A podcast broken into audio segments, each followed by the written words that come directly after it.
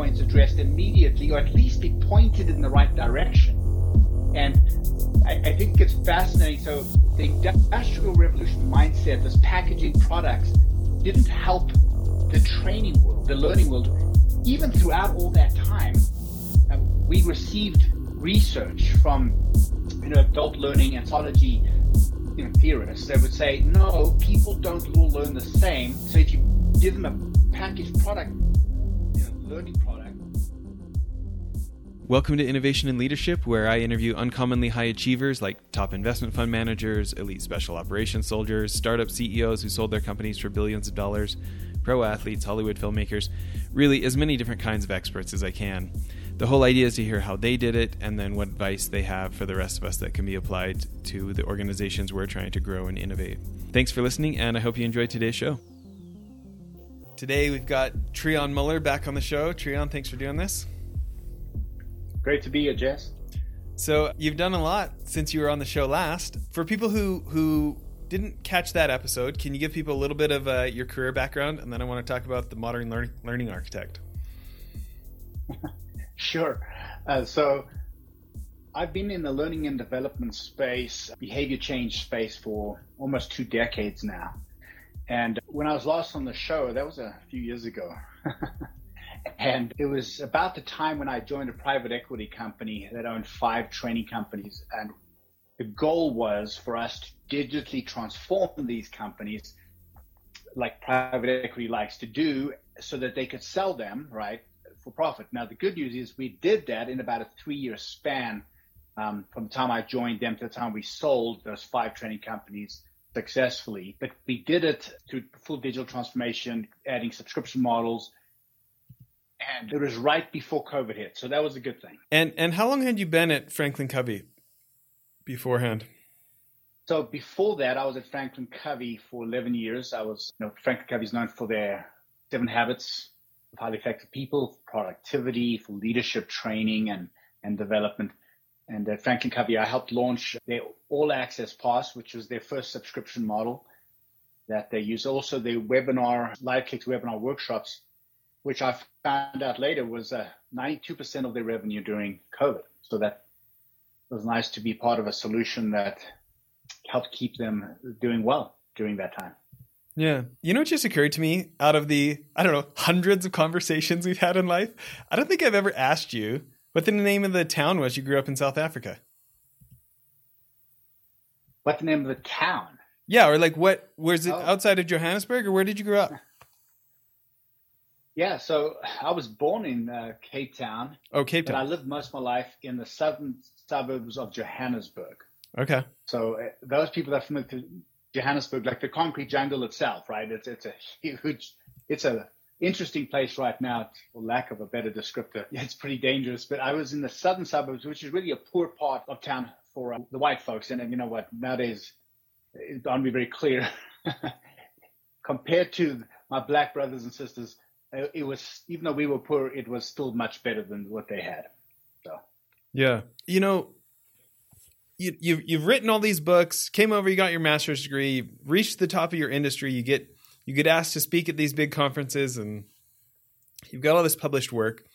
I'm interested in any ways that you feel like your background prepared you for this, or gave you an edge, or or helped you out in your career.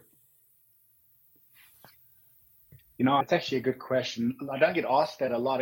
I get asked about growing up in South Africa, but the, the background, I tell people being a, white poor person during the apartheid period in South Africa was good because it allowed me to see my black brothers and sisters for who they really were, not for necessarily what the propaganda that we had been taught in schools growing up. So that was a, a major benefit. And, and I appreciate that. I got to make friends with and, and get to know people of color where some of the kids I went to school with uh, never had that opportunity. So it was huge. I was there during um, Nelson Mandela's run for president where he, where he won. I stood in line for three hours to vote in that first general election in 1992. It, it was just a, a great time to be alive in South Africa at that time. We also won the World Cup rugby, as if you've seen the movie Invictus, and uh, that was a great thing. The whole country came together, black and white. It was fantastic. That was '94, I think. Yeah. So yes, it prepared me. It gave me a perspective on the value of individuals uh, and how we all operate differently, but yet we have so many similarities too. So a lot of learning from those years. Yeah, I'm I'm interested how that applies applies now because so often training is not personalized. You know, the idea of helping people, whether it's game, you know, going all the way to mastery or even just getting basic level skills, you know, we're trying to get the efficiency of training a lot of people at once or having an, an app or a technology that can help a lot of people, uh, which, you know, has a major natural byproduct of treating people like a number or treating people like they all are the same. But yet we do have similarities. I mean, I'm interested in that tension and, and how you've addressed it in your career. well, so here's the thing. If you look back history, the Industrial Revolution did a lot of, and one of the things it did that wasn't necessarily great was the concept of packaging things up into products that you can sell to the masses. So when you look back at the training development industry, that same mindset of okay, we can package up shampoo and send that to individuals, and it doesn't matter what type of color hair you have. You know, if you have no hair or if you have hair like Jazz, uh, it doesn't matter. We send you the shampoo, right? But when it comes to training and development, when you package things the same way, and and I, have noticed this. I've worked in this environment where people would be on calls with clients, and I'd hear them express the concern. Right? Here's the pain we have. Here's the skill sets we need to address. And the salesperson, what they would do is they would say, "Here's the shampoo, or here's the one course, and in that course somewhere we deal with that pain point. So you just need to find it." But you have to sit through one, two, or three days of training to do it obviously the digital revolution we're part of now has changed that human conditioning. We expect to have our pain points addressed immediately or at least be pointed in the right direction. And I, I think it's fascinating. So the industrial revolution mindset, this packaging products, didn't help the training world, the learning world, even throughout all that time. Uh, we received research from you know adult learning andragogy you know, theorists. They would say, no, people don't all learn the same. So if you give them a packaged product, you know, learning product, it's not going to help them necessarily. It's just, it's a stereotypical answer to everyone's problems. So it, it, there's a there's a tension here, right? You want to have a center line. There's certain principles and universal teachings you want to share, but there's something that I've been working on lately, Jess, that I'm calling it your choose your own adventure or surround sound solution, which, in my opinion, addresses where, where you're going with this. Well, I loved the choose your adventure books when I was a kid, so let's talk about that. But that's exactly where it comes from. I also used to read those books where you would decide, oh, this person, I, I'm going to go this branch, right? And in learning, we use this a lot, branching activities for simulations, especially. But even that can be packaged and very strong and, and lack purpose. So if you think about it now, Jess, you have a question. Where do you go to seek answers? Where's the all knowing uh, guru that you turn to for all your answers? Audible.com. you go to Audible. Okay, most people go to Google. so thank you for for that. But no, it's true. Of course, you Google uh, it. You have to. You Google it. You Google you everything. Google it. You Google everything, and you expect what you get to be accurate, which is becoming more and more accurate. Right? You have to triangulate and make sure that where you're getting your answers are is a credible source, etc. But most of the time, we just that's where we go. So I tell these training development companies that I consult with that the, the greatest challenge isn't other training and development companies or solution providers. It's free. It's the YouTubes of the world, right? It's Google. It's the little players that are offering it for nothing or for very cheap. Now, the quality of those solutions aren't necessarily up to par with some of these traditional companies, but we all seek answers to our questions and we can do it from our phones, time of so we have to change our mindsets. The, this digital conditioning, the we've been reconditioned because of the uh, only in the last 10 to 12 years, by the way. People say oh, the digital revolution has been around longer than that. Of course it has, right? Computers have been around longer than that. However, having a computer in your pocket or purse has truly only been around for the last 10 to 11 years since um, iPhone came on the market and said, okay, we are now harnessing the magic and power of the internet and we're putting it in your pocket. So we, everything we learned about, everything we know about how we learn and how we consume information is anecdotal and completely changing right now as we speak. Well, I want to talk about this. So I didn't tell you I did this, but I went on your website, modernlearningarchitect.com, and I downloaded your ebook, The Power Small Things. And can you talk about this idea of of our brains essentially being wired for for to learn small steps? Well, yeah, thank you for bringing that up. That's what I'm talking about. We've known for generations. I mean, if you for, for centuries, we've known that a human learns in with by small things and baby steps, right? Just go go to any person that has become proficient or expert in any sport or I'm trying to think of another word. Music, any, anything. Music, anything. They don't learn that in a one and done training event. You don't go to a, a piano event and after three days of playing the piano, you are now a uh, concert pianist. It does not apply to someone who's an athlete. You don't go to a tennis and then after a week you now can compete at a pro level. There's so many factors, and it's been a lot of books about this thing about the 10,000 hour rule and Malcolm Gladwell's Blink, etc., that talk about this, but from a different angle, right? The angle is to become expert, you got to put in the time. But now think about this from a learning and development perspective. When we get into the business space, we sometimes separate business and our personal endeavors, but it's dealing with the same person that's me or the employee that you're trying to train.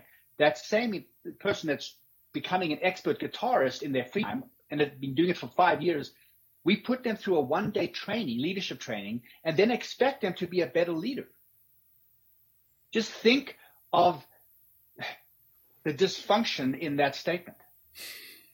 so the brain requires us eh, to, to develop this, this neural pathways, we have to have enough repetitions doing certain things in a certain way over time. Not all jam packed into one day or two days or three days or even weeks.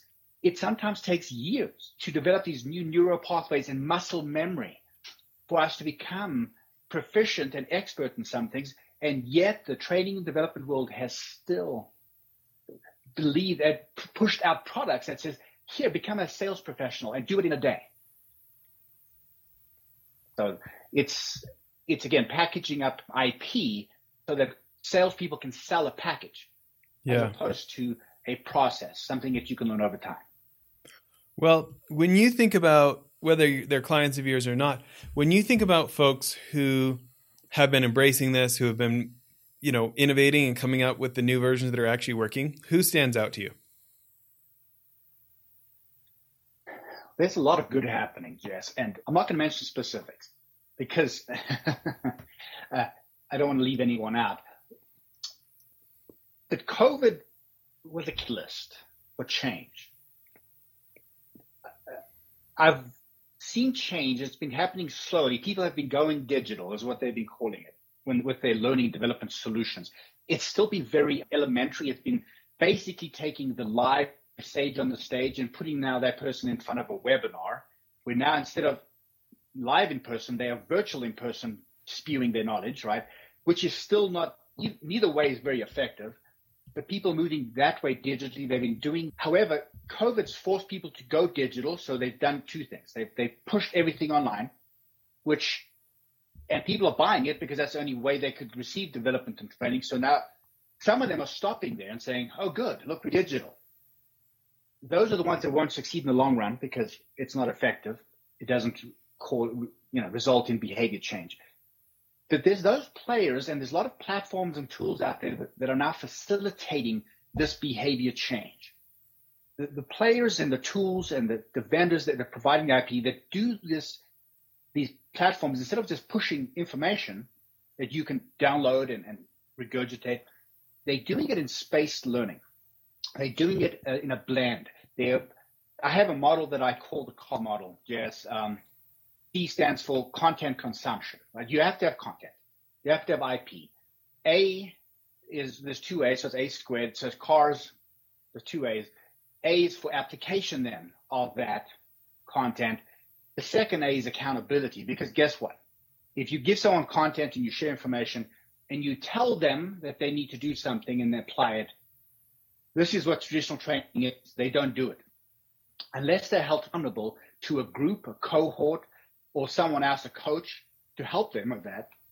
So it's, it's coaching, I mean, content, accountability, I mean, uh, uh, application accountability and then reinforcement of those principles over time. And then S is for sharing. That's where this comes home.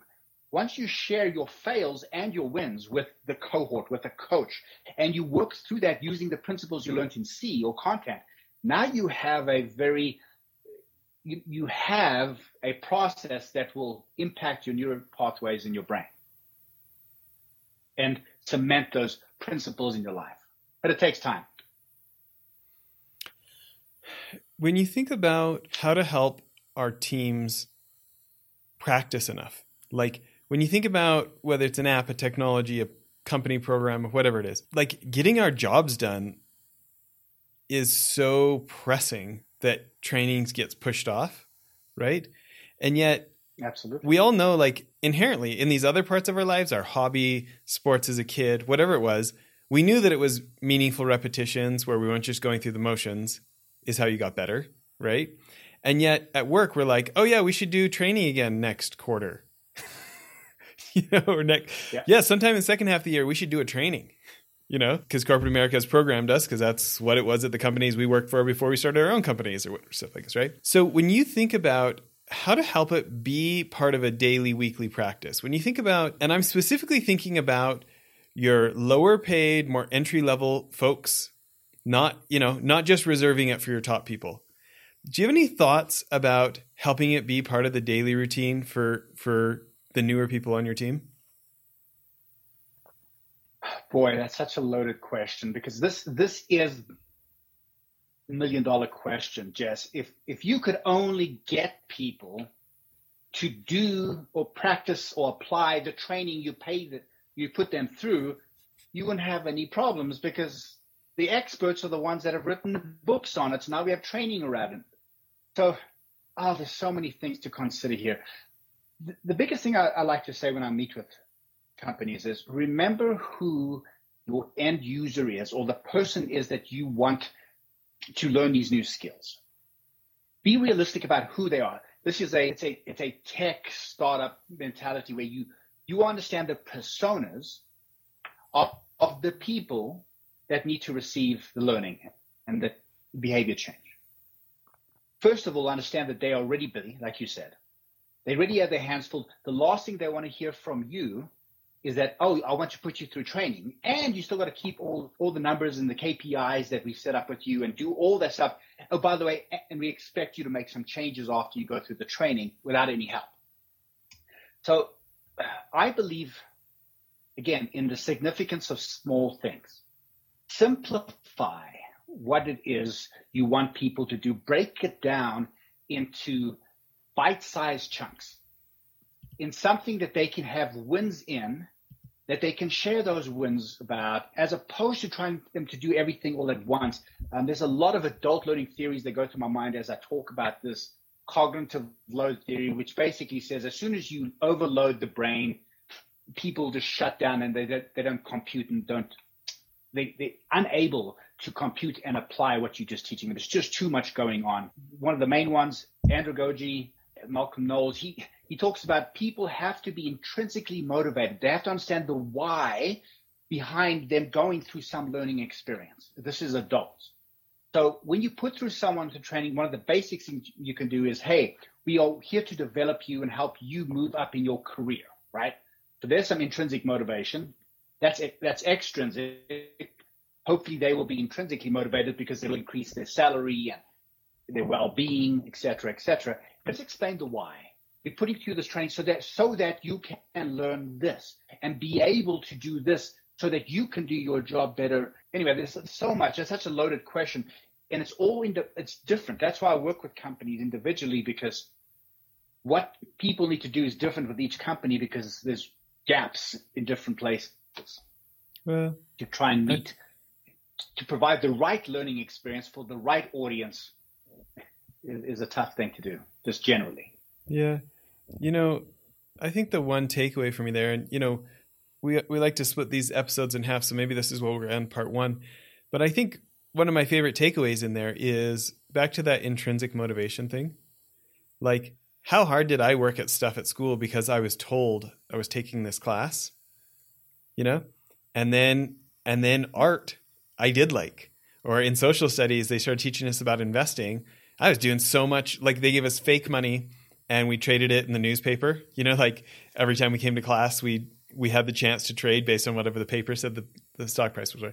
I was doing that on the weekends. I was finding time to talk to my teacher after class. I was, do you know what I mean? Like I did excellent at that stuff, but it wasn't because a teacher told me I needed to for a grade. I wasn't maybe a little rebellious. I didn't care too much about grades. I knew I knew I had enough to get into college, and I didn't really I didn't really care about an A beyond that, you know. You think about like I I think about folks that I know who the the mission is very clear. Here's how our work is positively impacting lives. And when that training goes like and here's how you're going to make a bigger impact in the world in a way that they believe it, they want it, they like it. That training is not painful. That training is not ineffective. Um, so I, I, think that tied to the intrinsic yeah. was was solid gold there. Let's let's talk more about this on part two. Everybody, tune into part two. Got a whole bunch more questions for Treion, and go get your own copy of the ebook The "Power of Small Things" on Treion's website, modernlearningarchitect.com. Thanks, everyone.